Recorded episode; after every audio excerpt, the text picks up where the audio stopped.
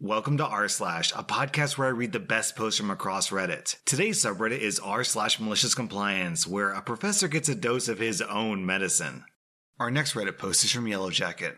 My brother has struggled with drug addiction for most of his life. About five years ago, it tore his family apart. His wife filed for divorce and was awarded full custody of their son. This is all right and proper, as my brother was in no condition to be a father at this time. The road to recovery has been long, but my brother's been working the program and has now been clean for several years. He has no formal custody of his son, though he gets visitation at his ex wife's discretion. He's been a good and stable father to his son in the last years. However, his ex has not wanted to allow for the possibility that he's become well. In fact, she's begun jerking him around with visitation, even planning on removing the son from his father for a period of several months so she can take a long vacation with her new family. My brother, not willing to let this slide, immediately filed for joint custody. The court case was yesterday, and as expected, his ex badmouths his former drug abuse and attempted to paint him as still an addict and a threat to their son. Again, he totally isn't anymore. He's been clean for years, employed, and he owns his own home. The ex was so self deluded and confident that he had backslid that she loudly demanded, in front of the judge, that my brother provide a letter from the local president of the drug counseling program stating that he had attended every meeting for the last several years. My brother smiled at the judge and said, Not only is that not a problem, Your Honor, but I can provide that document today. The judge asked how this is possible. Did my brother already think to bring it with him? He said, No, Your Honor, but you see, I am the president of our local chapter. I wish I could have seen the look on that hateful woman's face. It's not official yet, but yeah, he's totally getting joint custody. So basically, Karen asked to speak to the manager, and OP's brother was like, Bah, don't you know I am the manager? Our next Reddit post is from Venti Depresso. I used to work for a security alarm company in their dispatch office. I would get signals like burglary, fire, silent panic, or maintenance needed notifications and follow our policy on responding. One of the highest priority alarms are silent panic alarms, just like you might have at a bank or a jewelry store. In this case, I believe it was a small business jewelry store. The thing about panic alarms is that we have very strict rules on how to respond. If someone calls, verifies their identity, and gives the cancel code, we can't just cancel our immediate police notification. We don't know if someone's holding a gun to their head, and unless an account has specific instructions to do so, we never call anyone but the police. Not even the account owner until the police are done. One day, a man calls in because his alarm won't arm. He's getting a trouble signal, which just means a low battery from panic alarm number two. His system won't arm until the error is cleared, and we usually suggest that people have spare batteries on hand, but it seems that he didn't feel that was necessary. I let him know that we can send our on call person out, or he can try picking up supplies from a battery store, but he just wants to go home. He's getting very frustrated, but there's genuinely nothing I can do from my end to bypass a panic sensor and arm his system like he demands. Eventually, he says, I'll just effing break it and go home. I try to tell him that that'll set off the panic alarm. He uses some loud and unkind language and then he hangs up. and then, seconds later, panic number two is triggered. Per our policy, I called the police, gave them dispatch information, then sat back and felt very pleased with myself. It continued to feel kinda great, even five minutes later when he called back, infuriated that the police had shown up to a store for a panic alarm. I explained to him that something set off his panic alarm, and we must respond to all of those with the same urgency, since we never know what's happening on the other side.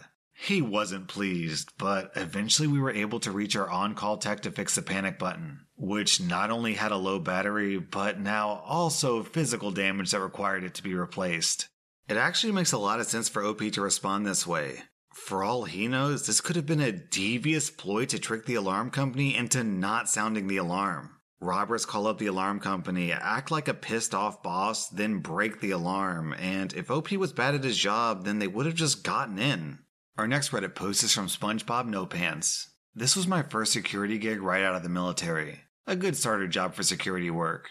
It was access control at a medium sized aircraft engine factory. A friend of mine worked HR there, but he also held the title as head of security, so he offered me a job and I accepted. One of the biggest rules were ID checks. Apparently, a few years prior, a couple of people had gotten in with photocopied IDs. So, after that, we had to physically check that the ID was plastic. We did this by touching it. Now, do access control enough, and you start to memorize people. We didn't check their IDs by touching them because we knew them, and if they'd been fired, we would have gotten a notice. Well, that angered the head of HR, so she set some new rules. She wasn't the head of security, but security fell under HR, so she kinda was. All IDs must be checked, no exceptions. No non employee is allowed through the gate without a signed notice by her or the head of security, and it has to be submitted 12 hours prior to entry. Visitor badges assigned without prior approval can only be done for normal deliveries, like post office or FedEx. Anyone who violates it will be reported by security to HR for security violation. This was fine and dandy. We really didn't care. Everything went smooth for about a month until that one day. Here comes the head of HR to the gate, but she isn't driving, her husband is. It's raining, and I mean flood level raining. I asked her husband for his ID, and he says he didn't have one. The head of HR sees where this is going, and she tried to stop me. Her husband was only there to take her in because it was raining, and she didn't want to walk from the car to the building and ruin her outfit. That's when I threw the rules back to her. I didn't have a security notice form, so I couldn't assign a badge and couldn't let him in. She tried the, but it's only a hundred yards, which again, I reminded her of the rules that she set down. She actually said, Well, I'm your boss. We're going in anyways.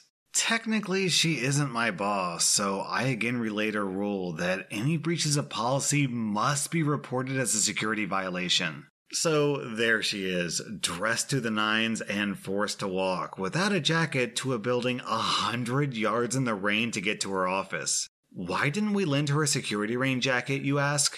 Because she said there wasn't enough money in the security budget to buy them. Later that day, she modified the rules that with drop off, security had full discretion to allow someone entry for that purpose. We also got our rain jackets two weeks later, and she never bothered security again. I was really hoping OP was gonna say, Sorry, miss, but if you have a problem with our security measures, you should take it up with the head of HR. Our next Reddit post is from Nage 2020. I was working as a warehouse manager for a pharmaceutical and cosmetics company. Our premises was part of a large industrial complex that had been walled off into three smaller buildings that had three different businesses occupying them. My office was a freestanding building inside of the warehouse that was about the size of a shipping container. My company was in the process of redeveloping the insides of the warehouse, and as a result, my office had to go. My immediate boss was the operations manager, and he came to me one morning and told me to demolish my office by the end of the day. Now, we had tools, but only basic tools like hammers. Nothing really suited for the task at hand. When I asked how he expected me to do it, he said, just drive a forklift through it. To this day, I'm not sure if he was joking or being sarcastic or actually meant it, but it had been said and in front of four witnesses. like most grown men with the inner workings of a five year old, I love chaos and destruction, so I chose to take advantage of the situation. I would love to say that I rammed my office at full speed like the Dukes of Hazzard on meth, but I figured that may be too extreme. What I did was push the walls in slowly before lifting off the roof panels. All was going well. I got called away to another part of the warehouse, and another worker decided to take up where I left off. He started lifting a roof panel off when there was a loud noise, a cross between a bang and a popping cork. This is the point where we realized that one of the pipes for the fire sprinkler system ran through the office roof, and it had been completely ripped out. The pressure in the system caused an initial spray of water before a torrent of water spewed forth at roof height. The water had been in the pipes for at least 20 years, and combined with the dirt in the rafters, it was like it was raining squid ink. It covered the finished goods, the raw materials, the workers, and the equipment. The production line was immediately shut down, and everyone was panicking. We had a plumber on site who was unable to stop the flow. It had been flowing for about five minutes when we heard the sirens. The fire system had automatically alerted the fire department when the water pressure dropped. Due to the nature of our business, we had on site up to 30,000 liters of pure alcohol and ethanol. So when the firemen came, they prepared for the worst. Three trucks and about 20 firemen. The firemen go to turn the water off, but the valves are in one of the other warehouses. One was occupied by a heating company, the other by a Christian food drive. The heating company had closed up early, and the Christian place was occupied sporadically. The firemen had to break down the doors of these businesses so they could find and shut off the water. The firemen were not happy with the situation, and here in Australia, if you're responsible for a false alarm, you could find potentially thousands of dollars for wasting their time. The damage bill was going to be massive in terms of fines, ruined stock and materials, and lost time. It all happened so fast, and not much had been said, but once the situation was under control, the operations manager was looking for answers. He approached me asking what the hell I'd done. At this point, I informed him that it wasn't me, as I was elsewhere at the time, and that, for the record, he had instructed me to drive a forklift through the building. He turned pale as the reality of his own culpability sank in. The end result was that the worker operating the forklift at the time was deemed responsible. I think they needed an official scapegoat for the insurance claim, but no official record was made and no punishment handed out. It was all swept under the rug and never mentioned again.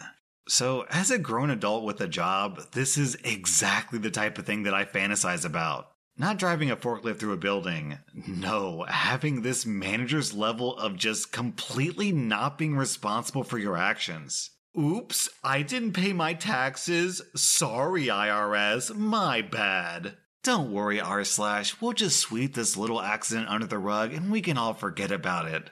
Thanks, IRS. I really appreciate it. Our next Reddit post is from Chromas. This story didn't happen to me, but to a fellow professor last year. Last year, the university where I taught wasn't particularly strict on attendance. The only thing that not attending would get you was a call asking if you want to keep paying for the class if you're not using them at all. Aside from that, it was up to the teacher to control how they wanted attendance to affect their class. This one professor decided to be incredibly strict about it, and the students hated him for it.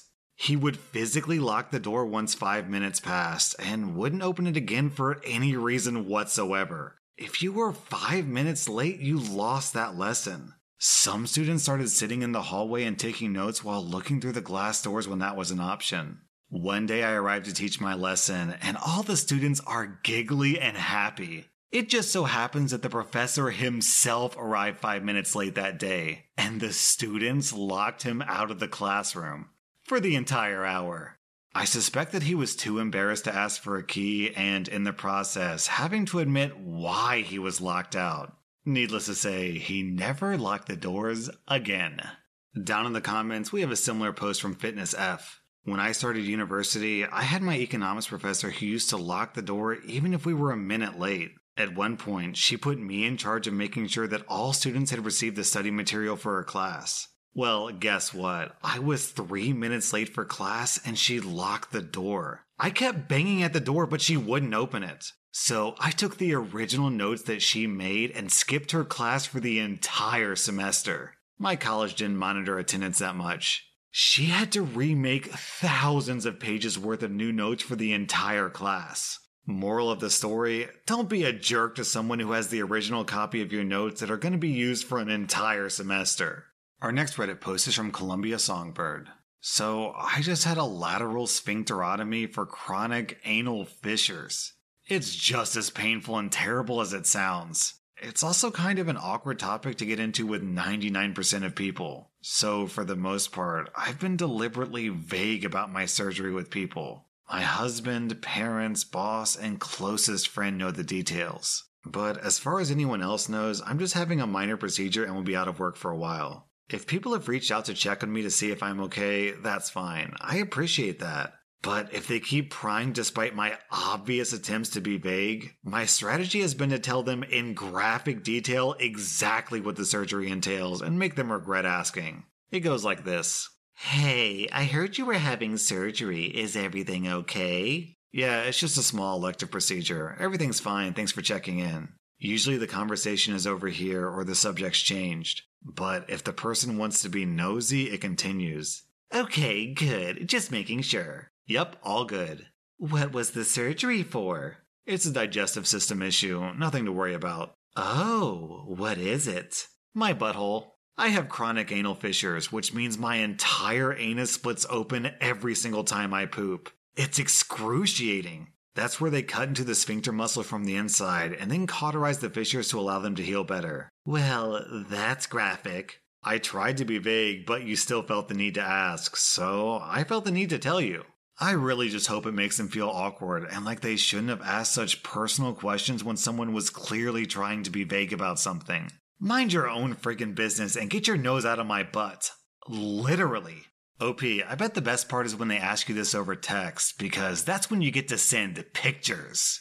That was r slash malicious compliance, and if you like this content, then check out my Patreon where I publish episodes that were too spicy for YouTube. Also, be sure to follow my podcast because I put out new Reddit podcast episodes every single day.